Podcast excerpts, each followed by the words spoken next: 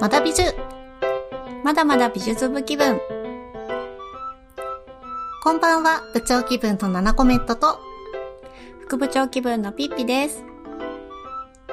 まだ美術。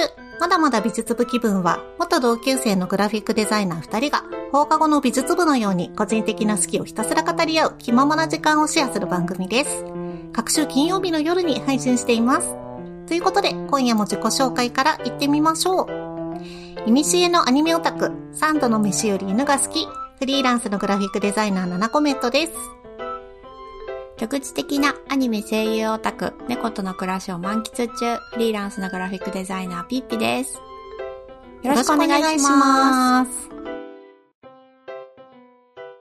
いやーもうすっかり忘年会の季節ですけれども、私たちもね、あの部長、副部長、そしていつもの古谷先生と3人で、あの新宿で昨日忘年会してきたばっかですね。うん、そうですね。楽しかったね。楽しかったね。うん。なんかあの、街もすっかりクリスマスムードという中で、なんか私たちが行った、あの、お店も、クリスマスツリーがね、外にあって、うんで、お庭の席だったよね。ちょっと寒かったけど、楽しかったね。そうそう。なんか雰囲気はね、すごい良くて、あの、お料理もね、うんうん良くてあれだったけど。美味しかったね。そう、食べてる時は、あの、こう、熱が出て、た、あの、楽しい、あったかい感じだったけど、だんだんこう、うん。うん。喋ってるだけになってきた時に寒いねってなって、そろそろ出るかみたいなそうそうそうちょっとやっぱ感じ。ね、そう、ね冷えてきちゃったよね、やっぱうね。んなんかあの、クリスマスツリー、いろんなクリスマスツリーがね、あの、そこここにあって、意外とお散歩しながら、たくさんね発見して面白かったよね、それもね。そうそう。なんかね、私たちね、ご飯だけに飽き足らず、じゃあその次は、じゃあお茶でも行こっかって言ってね、ケーキ食べられるところを探して。それ、そうそうそう。そうそう、それをまあメインにしつつもね。米田コーヒーに、そう、米田コーヒーに行き着くっていう庶民派な。いいんだよ、喋れれば。ねまあでもなんか、ちょっと寒さ結構体に染みたね、本当に。バイバイって別れた後に、なんか、あれうんちょっと頭痛がするって思って、なんだろうなって思ったら、なんか頭だけやっぱ、こう、寒いなっていう感覚があってさ、うんうんうんなんか首とかはマフラー巻いてたりとか、足もブーツとかなんだけど、頭だけノーマークみたいな感じだったから、あ、やっぱり確ねかに。。ね、なんか帽子とかもやっぱ必要なんだろうな、寒い時はっていうのを改めて思ったというか。うん。なんか今なんでサンタさんサンタ帽被ってるのか分かった気がした。うまくクリスマスにつながった。うまいのかどうなのか、小学生みたいな感想ですけれども、これを好み感と言います。はいい。や、そうだよね。寒いところでやっぱ必須なんだよね、きっとね。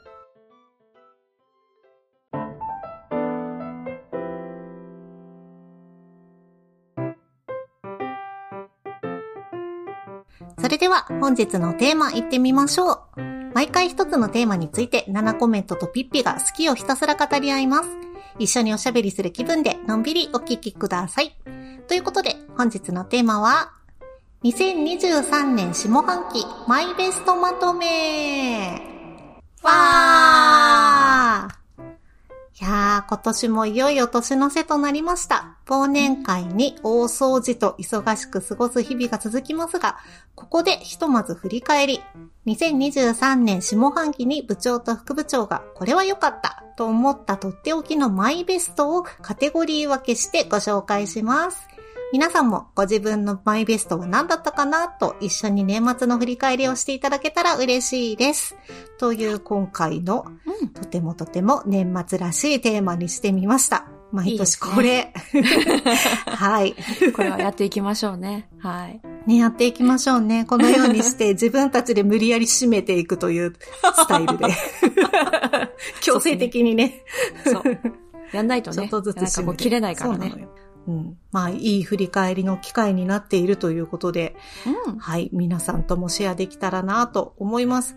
今回はですね、あの、ランキング形式じゃなくって、うんもうそれぞれの、なんだろう、カテゴリーごとのうん1位だけを集めて、うん。あのご紹介という趣旨でね、ちょっとはい副部長さんからヒントをいただいて、そのような回にすることになりましたね。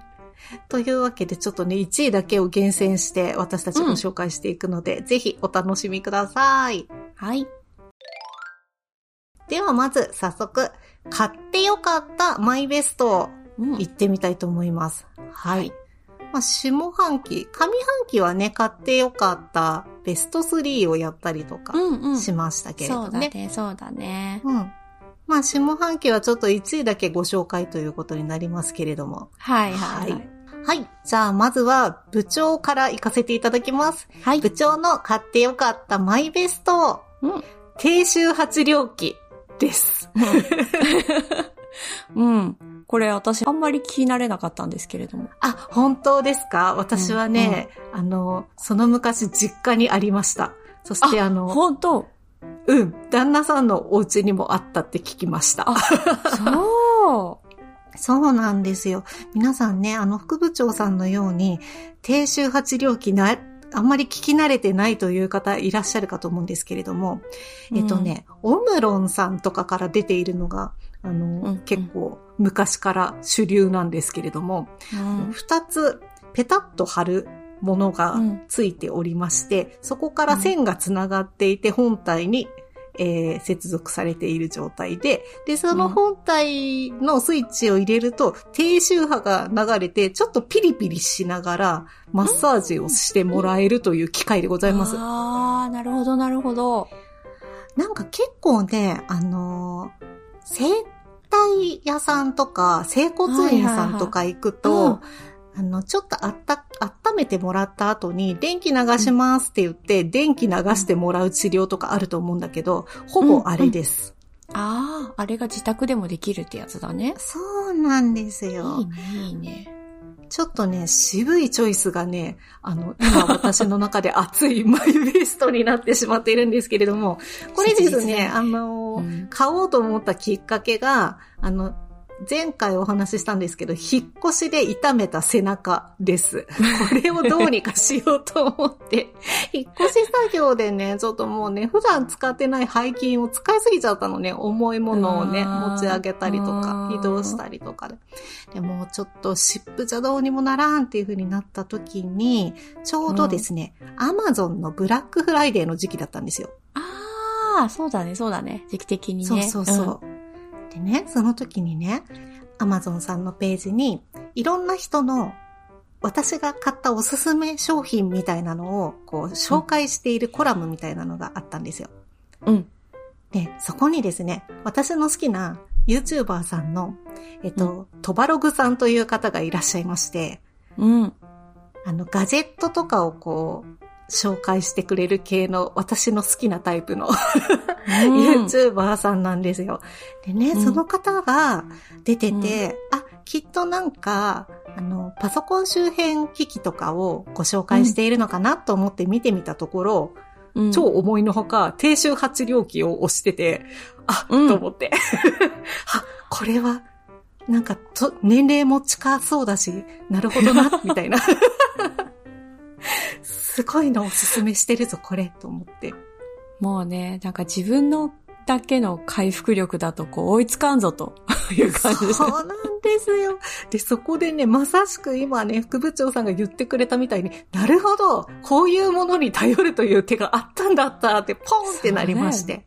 うんでもうね、うんそのまんま旦那さんと一緒にポン、ポチーっつって、うんいいとポチり思うよ。ました。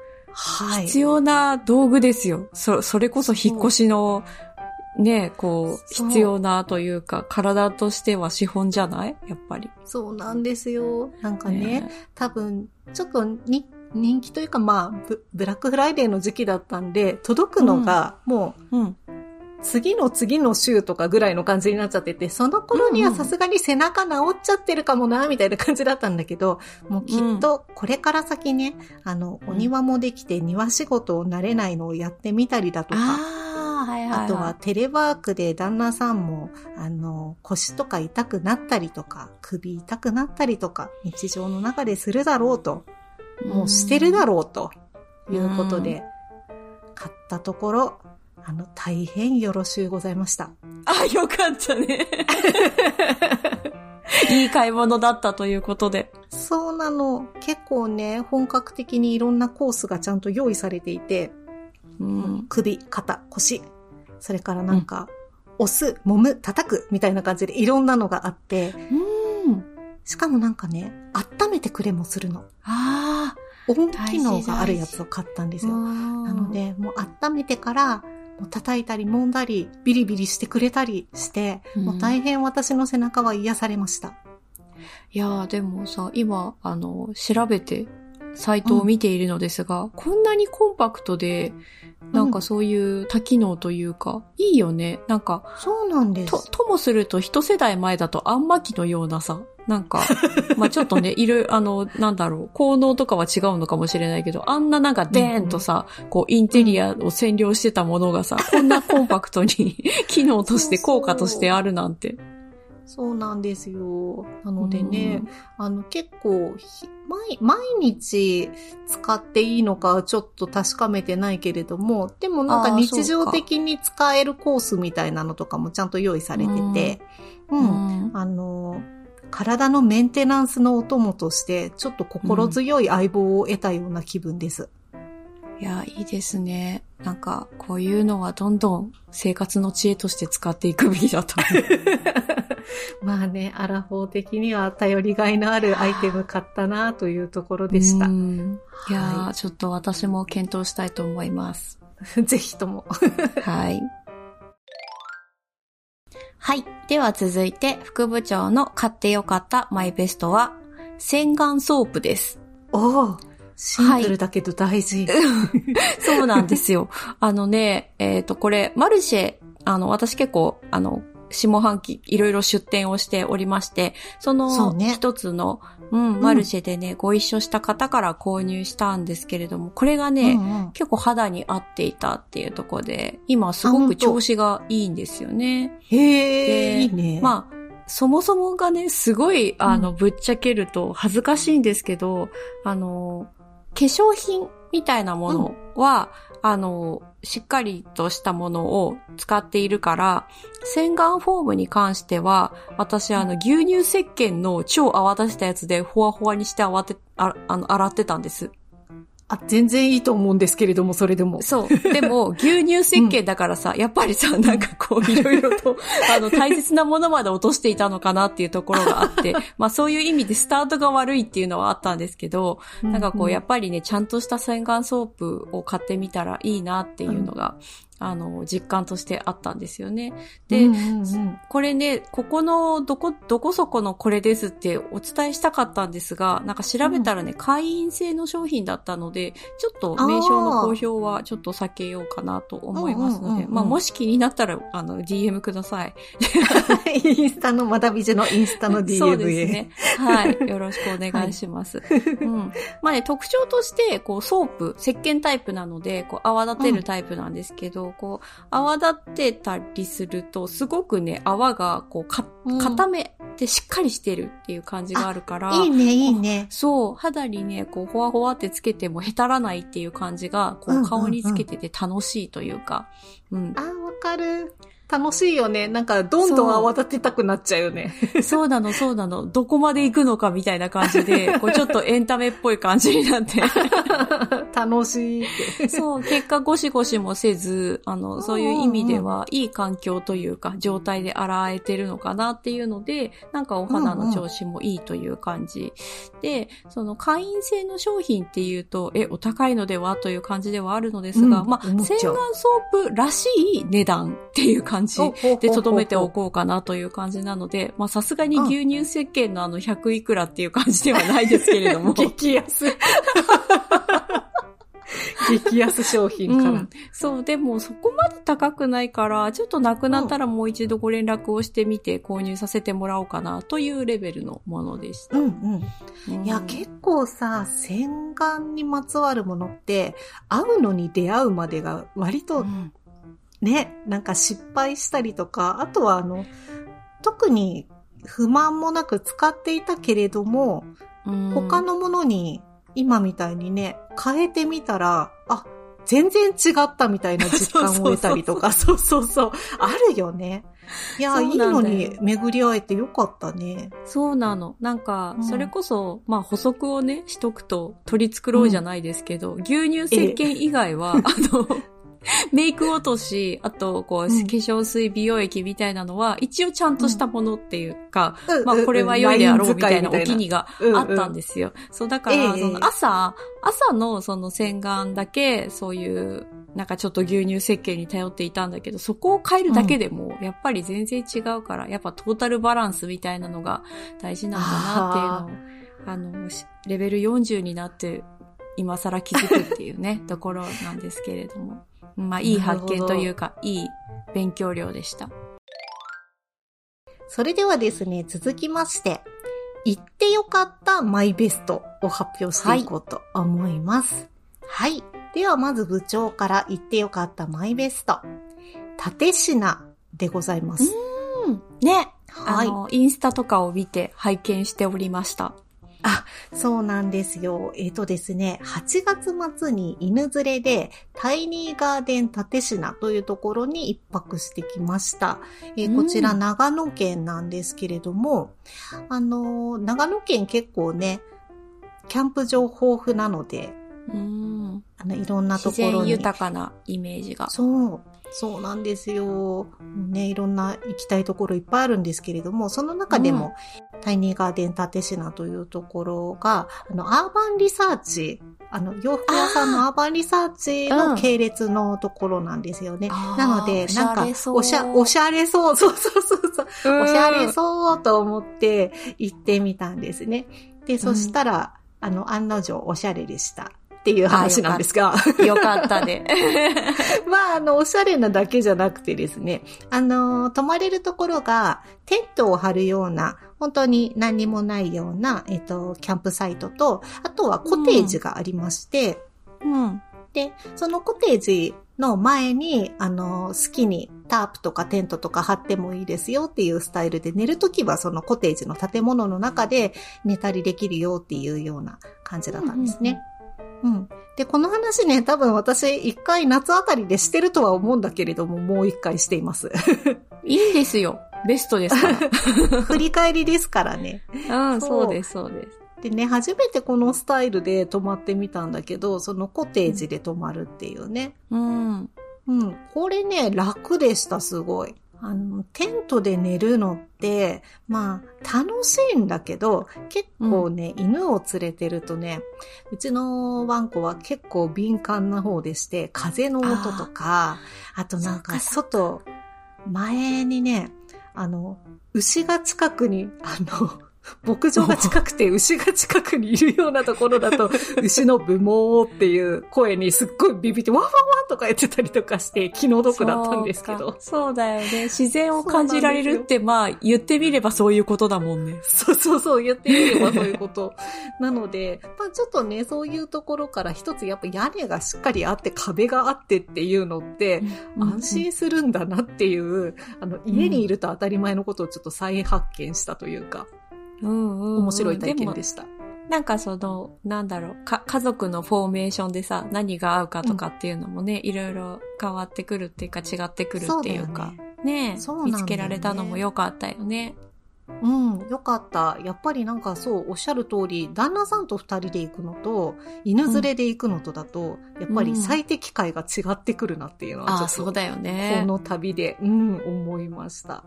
っていう、うんまあ結構キャンプ場はとにかく良かったっていうのと、あとはね、そのキャンプ場の近くに湖がありまして、あで、そこのね、湖のね、周辺を歩けるようになってるんですけど、朝の散歩は最高でしたね。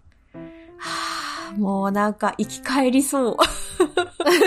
生き返った、なんかキラキラしたね、光の中ね、なんか、こう、ちょっと涼しい、あの、もうね、夏すっごい暑かったから、あの、うん。その時の朝はね、爽やかでしたね。やっぱり湖の近くって。うん。でね、その湖の周辺にお散歩コースだけじゃなくって、最近できた、なんか、おしゃれなお店が集まった、ちょっと観光スポット的なところがあって、道の駅のちょっとおしゃれ版みたいなところがあ。ああ、なんとなくわかる。うんうんううん。んうんうん。で、なんか、ちょっと美味しいで、ジェラートなんか食べちゃったりして、で湖を眺めながらちょっと外の席で食べたりして、ああ、もう、リフレッシュっていう感じがしました。今、今ちょっといい感じで脳内でトリップしています。ああ、ありがとうございます。そう、もうね、また行きたいなって思いました。いい場所見つかったね。その家族にとって。うん。ねえ、なんかこうね、あの、旅の仕方もいろいろあるなぁなんて思いながらリフレッシュできた旅でした。ちょっと長野県まだまだいろんなキャンプ場があるので、これから開拓していきたいなと思ってます。では、続いて、副部長の行ってよかったマイベストは、えー鎌倉です。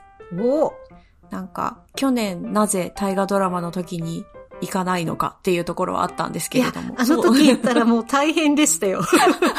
混んじゃって。確かにね。そうそうそう。まあ、実はね、鎌倉、あの、みんな大好きだと思うんですが、なんか、あの、私も、も、あの、ご多分に漏れず大好きで、あの、三名学をね、あの、まあ、学んでるっていう関係で、うんうんあの、鎌倉にね、ご縁がありますよってちょっと言ってくださった方がいたんですよ。で、うんうんうんえ、何それ？ちょっと嬉しいんだけどって思って、ねえ嬉しいよね、そんな。そう。なんか場月に所がいい1回ぐらい、そう、訪問してみたらいいんじゃないの？みたいな感じで、そういうとこ素直だから、あ、わかりましたみたいな感じで。いいところ、素直なところ、そうそういいところ。そうなんですよ。あ、じゃあちょっと行くかみたいな感じで、で、あの、9月にね、一度行ったんですよね。で、うんうんうんあの、その時はね、あの、最初お友達と観光で行って、あの、ち中学生の、あの、観光というか修学旅行、なんかそういうので訪れたようなところを、あの、うんうん奈良、な奈良じゃない、あの、大仏だったりとか、銭洗弁天だったりとかっていうところに行ったりとかしたんです。うんうんうんでも、超楽しくって、でも、うんなんか、最高鎌倉って思って、その時は帰ったんです。うんでうんうんその後にね、えっ、と、次に、あの、根津神社で私、こうあの、最近出店をしてるんですけど、はいはい。その、根津神社でお隣に出店された方っていうのが、うん今度はあの、鎌倉のカフェでワークショップをやると、あの聞いたので、え、じゃあ、え、あ、じゃあもう一回行くと思って。うんうん それでうんいいよね。そう。で、もう一回参加できるというか、もう一回行く理由になったので、それで参加してきました。うんうんうんで、そのワークショップからつながって、で、今度はそのワークショップで一緒に参加してた方が仏画師さんがいたんですね。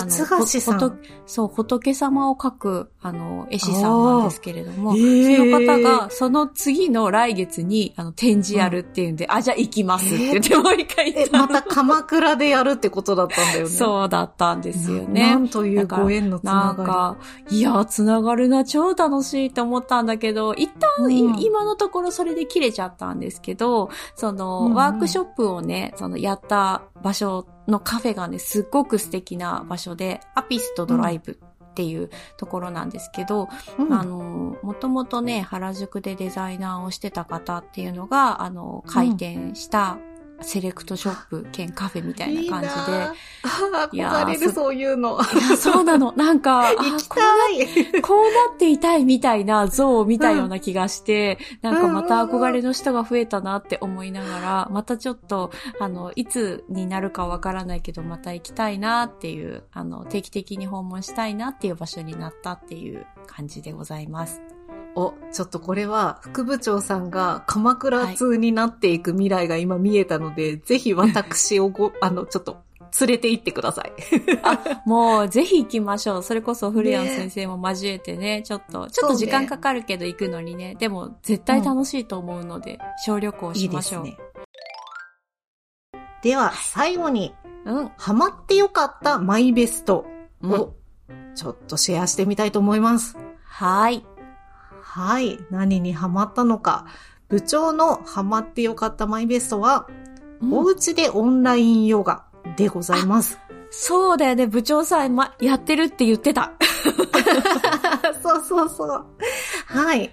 えっ、と、お家でいながらにして、オンラインでつながってヨガができるというサービスを、えー利用しているんですけれども、まあ、経緯としましては、あの、うん引っ越しに伴いまして、長年通っていたリアルでのヨガ教室あが、ちょっと遠くなっちゃって、通えなくなっちゃったんですよね。そうだよね。ねそういうことが起きるよね。そうなの。もう寂しくて、もうね、ずっと、あの、慕っていた先生ですので、まあ、これからもね、ちょいちょい、ちょっとなんかに、イベントの時とかにこう、顔出させていただいたりとか、うん、毎週はね、いいですね無理になっちゃっても、まだまだつながりをぜひ保っていければと思ってるんですけど、まあそれと別に、これを機に、今まで週一だったヨガなんですけど、もっと日常的にやりたいっていうふうに思ってきました。うん。で、えっと、まあ、日常的にやるんだったら、やっぱり気軽にできる、それから続けられるとか、とにかく無理なくできるっていうようなことがいいなと思ったんで、そうなったらやっぱりオンラインのサービスって便利だよなと思い、まあね、そんなことを思っていろいろね、ちょっと検索してると、またまたインスタに流れてくるんですよね。宣伝が。なんで、なんだろうね、あのサジェスト機能ね。秀逸だよね。もうサジェスト機能が優秀すぎてどんどん上がってくるんですよね。一つ上がってくるともうどんどんどんどん上がってくるから。で、まあちょっとね、それも、まあよしとしましょうと。じゃあちょっとごはい紹介いただけるならば、ありがたく見させていただきますよ、もうと思ってそういうの素直にね大事いろいろ大事、そういうの。見てみましたうんはい。で、それで、ちょっとその中でですね、いろいろ検討したんですけれども、結果的にですね、その時にキャンペーンで安かったのと、あと、昔、えっと、リアルのお教室に通ったことがある、あの、ホットヨガのラバがやっている、うちヨガプラスっていうのに入会してみました。良さげ。うんはい。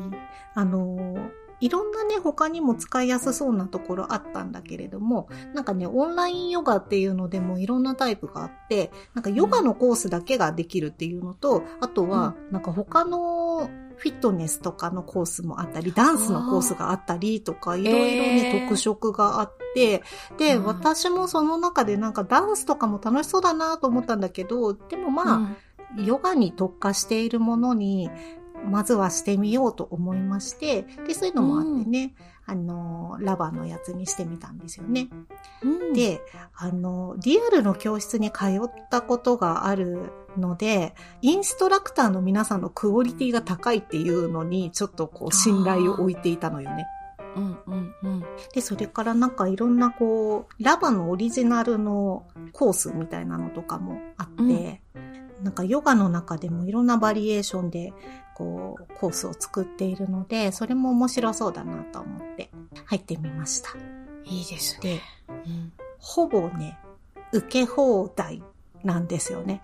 回数の上限あるんだけど、もう絶対そこまでできないでしょっていうような回数なので、あの、もう十分ですっていう 感じなんですよ。それでね、今ね、そのキャンペーンの時がめちゃくちゃ安かったんで、1000円ちょっとで、あの、その1ヶ月、ほぼ使い放題みたいな状態だから、えー超お得と思ってやそってれはいいます。うんうんうん。そう。で、まあ、あの、予約とかを一応するんですよね。ライブ配信でやってるやつとかだと。かそっかうんで、その予約をするっていうのが強制になって続けられるのよ。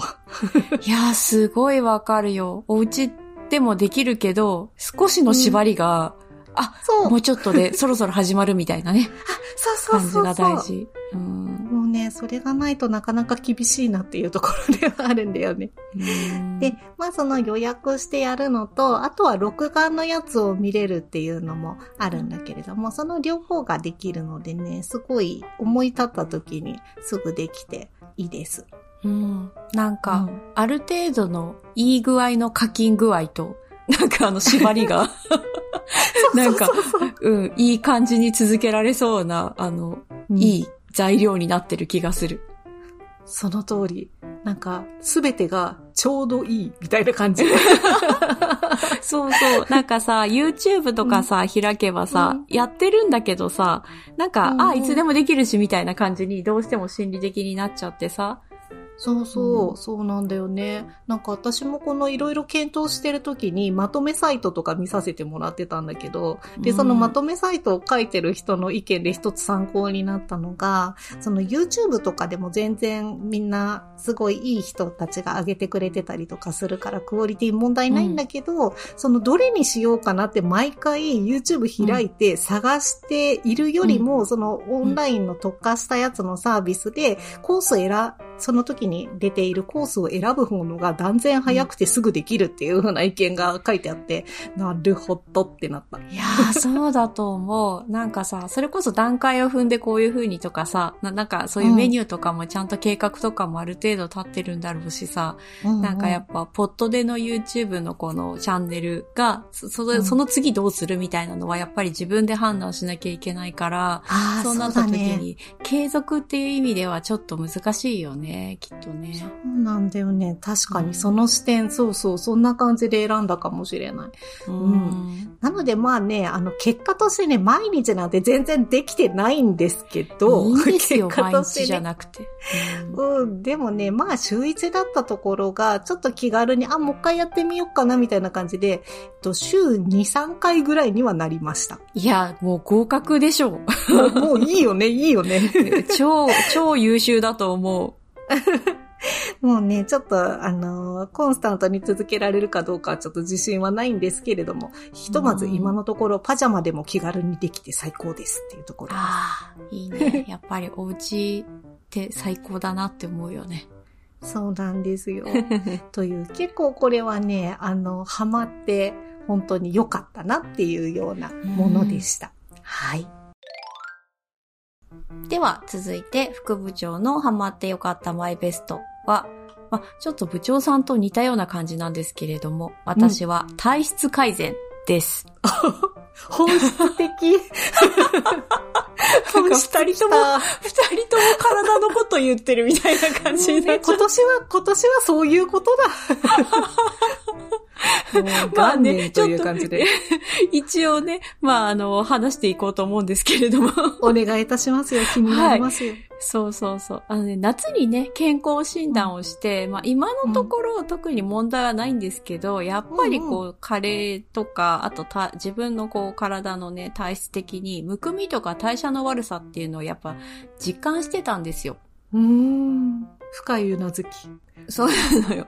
でね、そまあ、あの、母親とかと話したりとかして、やっぱりちょっと家計的に腎臓がちょっと弱めっていうのが分かったんです。うんうんで、うんうん。まあ、だったら何かこう外的要因で、こう、な、改善できるようなことができたらいいなっていうふうに、まあ、考えていたところ、あの、チラシでね、あの、耳つぼダイエットのお店が開店したと知ったので、へあの、行ってみることにしたんです。そう。私、うんあの、東洋医学的な、あの、西洋医学よりも東洋医学がちょっと興味がある、あの、感じなので、耳つぼと思って、つぼうんか。惹かれる惹かれる。うん、いいかもしれないって思って。で、うんで、その耳つぼの効果として、その精神安定、胃の働きを正常化する、消化器系の働きの正常化もする、ホルモンバランスも、まあ、あの、正しくなるということで、体調改善とかっていうのがつながりますっていうのも書いてあって、うん。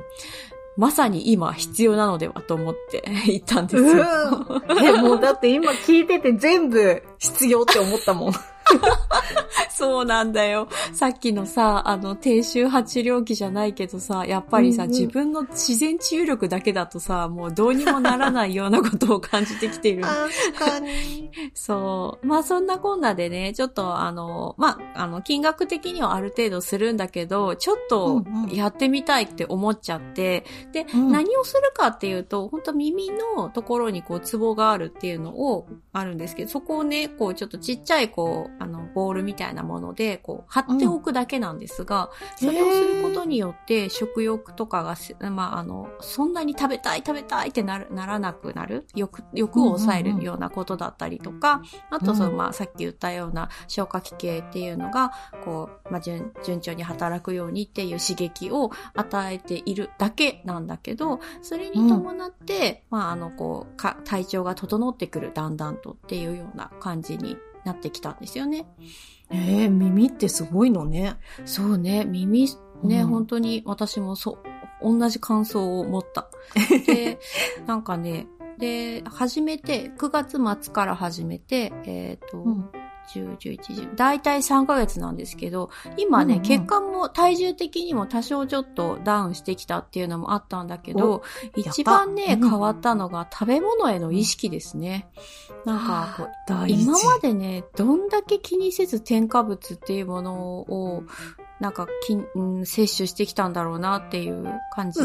で、今、今の時代さ、完全にこう取らないっていうのは絶対無理だと思うんだけど、うんなんかね、意識するだけで食事量とか取るものとかも変わったなっていうのがすごい良かったなと思って、これはうんうん投資して良かったなっていうふうに思いました。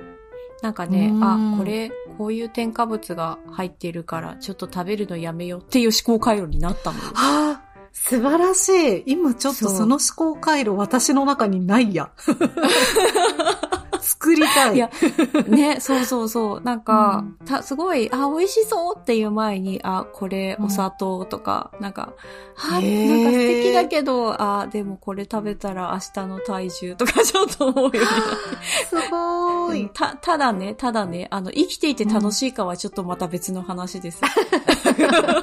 なるほど。はい天秤にかけちゃうとね。そうそうそうそう。なので、それこそね、あの、冒頭にお伝えした、あの、部長さんたち、あと、フレアンさんとかと忘年会とかっていう時は、もう思いっきり楽しむ。何ももう考えない。で、あの、はいはい一人でこう、食事を作る時に、そういうなんか回復食というか、っていうような感じで、こう、なんだろうな、オンとオフみたいな感じで分けていけば、ある程度できやすいなっていう風に、あの、あリズムができてきたので、なんか、それはいいそううんだったらね。そう、そういうんだったら長く続けられそうだし、全部が全部ストイックには私は性格的に無理なので、なんかそれで、うん。ちょっと長く続けていければいいかなっていうのがありました。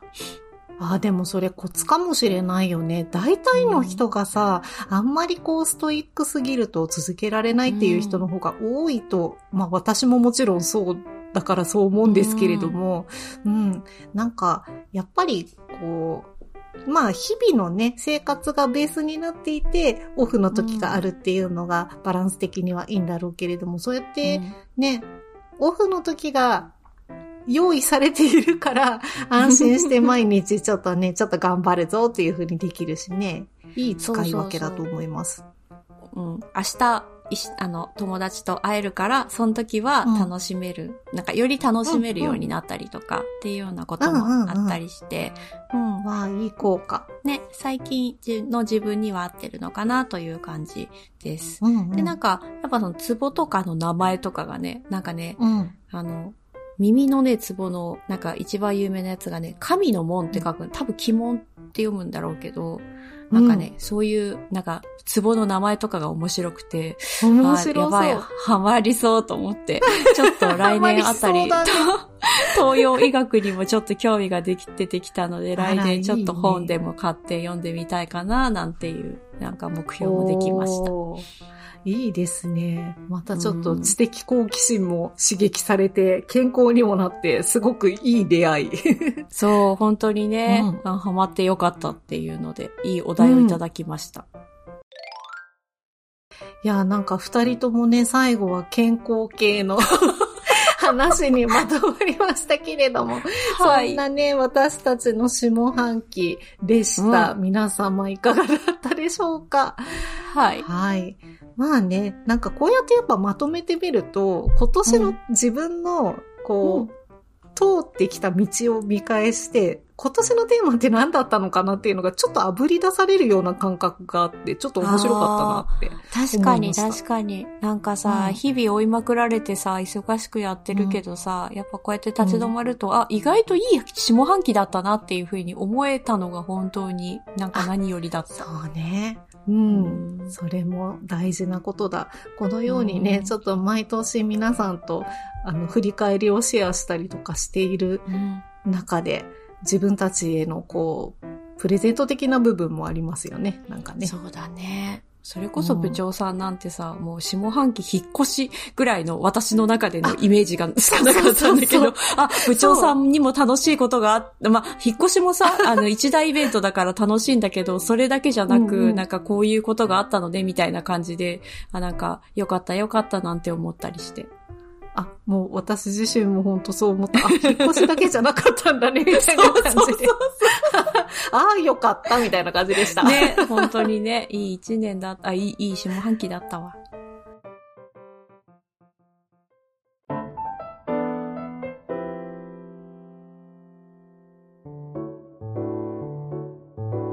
部長の本棚、副部長のリビング。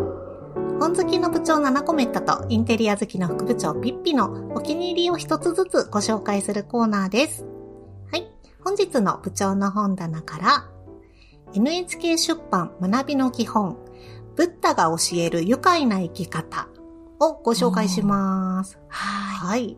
えーこちらですね、著者が藤田一生さんという方です。い。本の概要のご紹介です。仏教は全く難しくない。ブッダが教える愉快な生き方。ブッダの出家から悟りまで、その人生から仏教と禅の原点を学ぶ。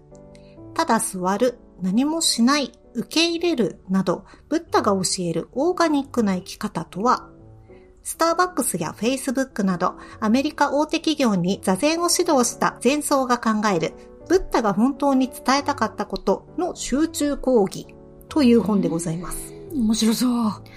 はい。いろいろとね、興味深いキーワードが多かったと思うんですけれども、はい。こちらのおすすめポイントです。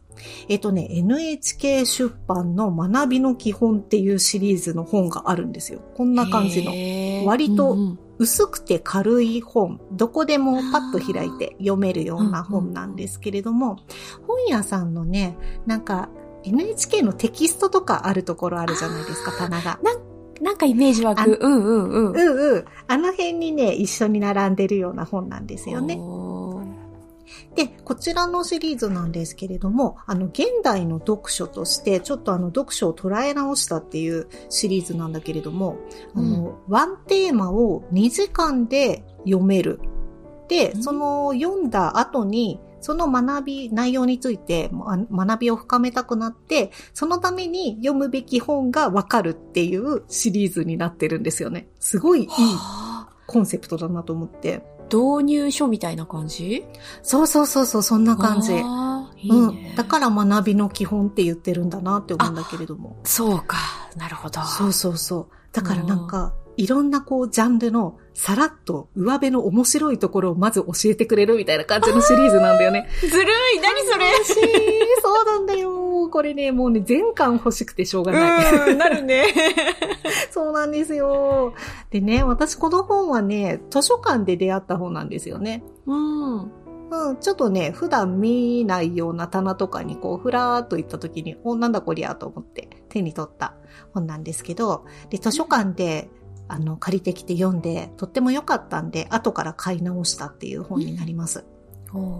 で、その時にね、この、ブッダが教える愉快な生き方っていうタイトルにまず惹かれまして、うん。え、ブッダなのに、愉快な生き方って、ブッダって愉快に生きてたの？と思って。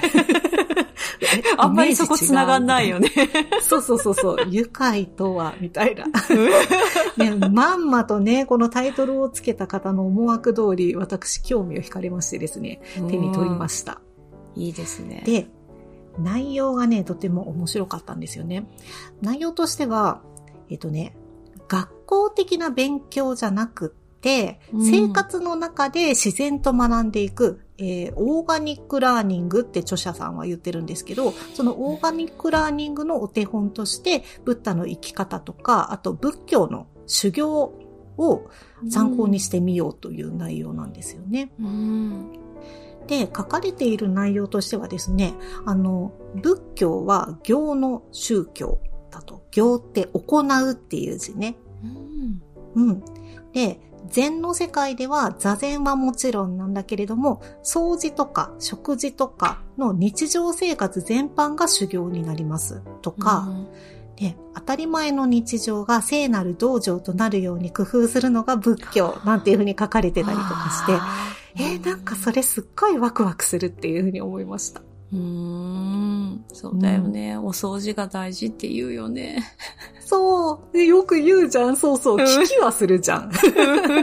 そうね。なんかさ、掃除とかさ、あと毎日の、さっきもね、副部長さんも言ってた食べるもののことだとか、あと食べ方自体だとか、そうだね。ねって言うじゃないですか。はい。で、そこら辺の話って結構禅とかと繋がってたんだなっていうのも、あの、改めて知りまして。うん。で、そのね、すべてはその日常自体が修行だっていうようなことで、うんなんかこうしっくりきたというか、あの、例え話で書かれてたんですけど、赤ちゃんがこう学ぶ、いろんなことを学ぶときっていうのは、何かこう教科書があって学んでるとか、先生から教わってるとかそういうことじゃなくって、日常的に生きている中で暮らしている中で、いろんなことを見聞きしたり、真似したりとかして、あの、いつの間にか学んでいる。っていうようなことだよねっていう、そういう学び方がオーガニックラーニングと言って、こう、続けていける学び、生涯続けられる学びなんだよっていうようなことが紹介されてます。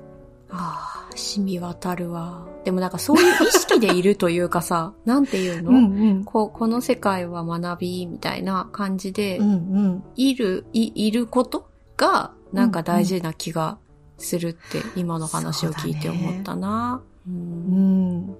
なんかまさにそういうことなんだと思う。でそういう姿勢についてね、あの考えたときに、あの、ブッダのその悟りまでの道だったりとか、あとその仏教の修行がどういうふうに行われているのかとかっていうのが結構参考にしやすいよみたいな感じの割と親切な感じのフレンドリーな語り口で書いてあるので、とても読みやすかったです。確かに、ブッダって聞くとさ、超高尚な人みたいなさ、なんかもそうそうそうそう。とてもとてもみたいな感じだけど、それを多分ちょっとこう、あの、こっち側に寄せてくれているというか。そうそうそう。ねなんか恐れ多いみたいな風に思っちゃうんだけど、うんもうちょっと身近に考えていいんだよっていうようなことをね、書いてくれてました。でね、一つ、あのー心に残った言葉としてはですね、学ぶことは変わることというふうに書かれていて、確かに本当の学びを得た時って、なんか自分が変わっちゃうよなと思って、それまでのうん。自分とちょっと違う、変わる部分があできているというか、ーうん。行動も変わったりとか、あと少しこう意識の中で何か変わる部分があったりとかして、で、それで結果自分自身だんだんだんだん変わっていくみたいなことを、それが良い学びなんだなっていうふうに改めて気づきました。素晴らしい。深い。愉快な本と言いな、愉快な生き方と言いながら、素晴らしいことがやっぱり書かれているね。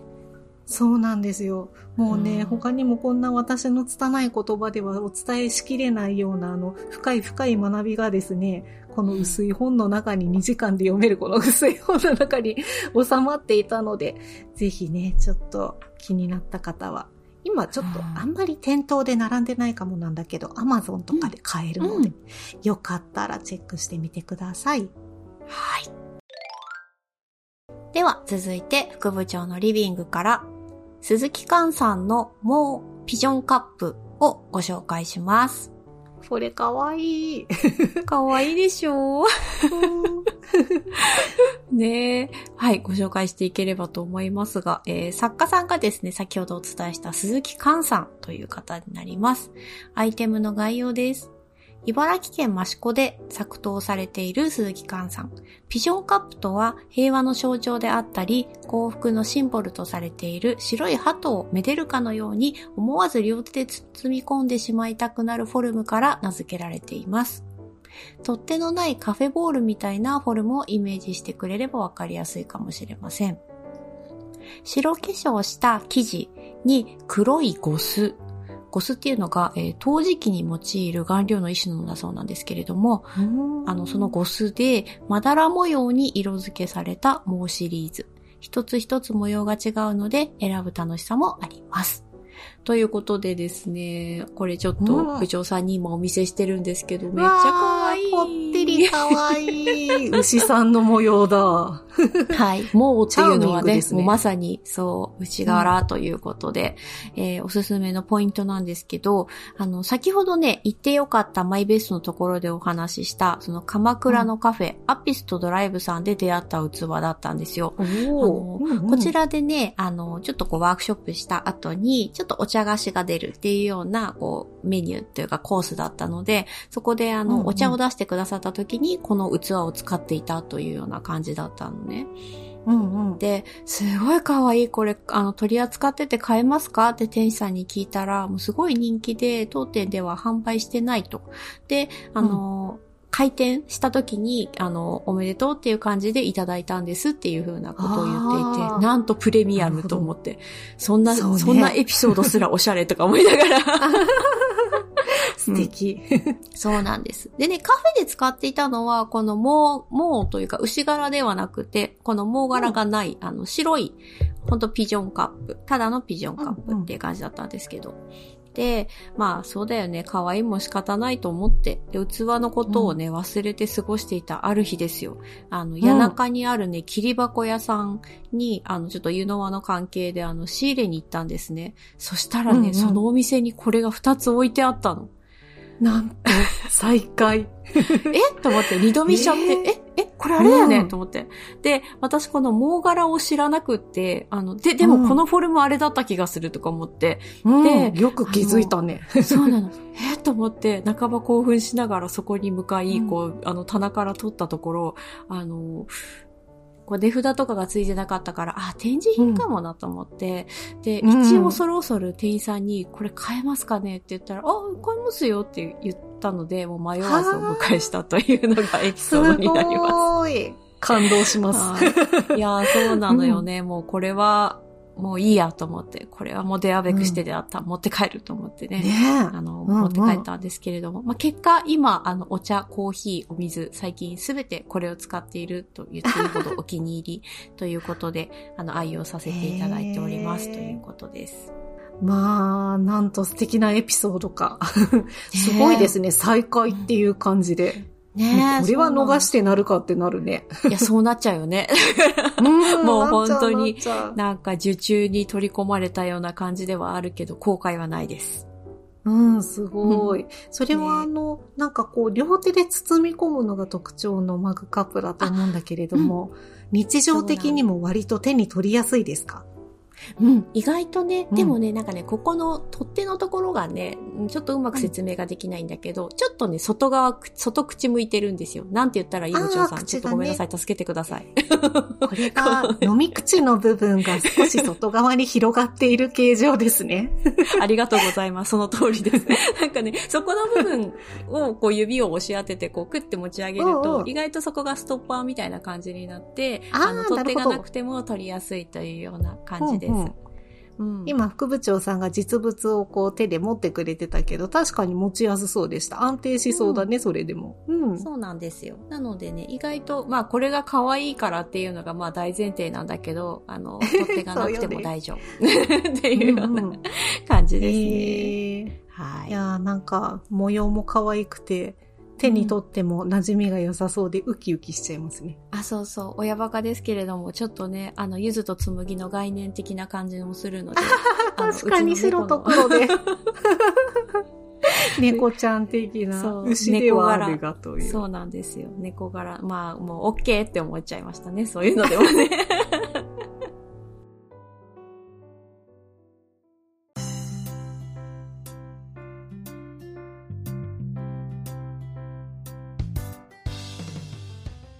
実は、今日は年内最後の配信でございましたね。いやー、ちょっと信じられませんが、実はそうだったみたい。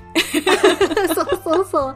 なんかね、いつもこう年末ってあんまり心構えができていないうちにいつの間にか放り込まれてるみたいな感覚があるんですけど。いや、そうなんだよね。なんかよくわかんないけどさ、次の週になったらいきなり年末感みたいな感じでさ、あれ先週までと全然雰囲気違うみたいな感じになって。そうそうそうそう。なんか会社勤めしていた時とかにもそういう風に感じたような気がしますが、あの、フリーランスになってよりそれは加速している気がしますね。ん、本当にね。なんか、納品急いでくださいって言ったらよく、もう翌週は、うん、年明けでみたいな感じとか。あ、そうそう。なんかあの、年内、年内にって言ってたのがだんだんじゃあ年明けでみたいな感じで切り替わっていく時期だよね。まあそんなわけでして。ねあるあるですよ。まあそんなわけでですね、年内は今日が最後ということですが、次回配信はですね、年明けまして、2024年の1月12日金曜日の配信となっております。はい。えっと、もう年明けるとね、すぐに、副部長さんの方は HMJ の出店などもあって忙しいですね。そうですね。はい。ちょっと夜鍋して作らねばと思っております。うんはい。ぜひそちらも、あの、イベント気になる方は、ちょっとインスタとかで、あの、また情報を流したいと思いますので、はい、ぜひチェックしてみてください。はい。お願いします。はい。今回は、2023年下半期マイベストまとめをテーマにお話ししました。また次回も放課後の美術部のように皆さんとおしゃべりできたらいいなと思います。それではまた次回、良いお年をお迎えください。お迎えください。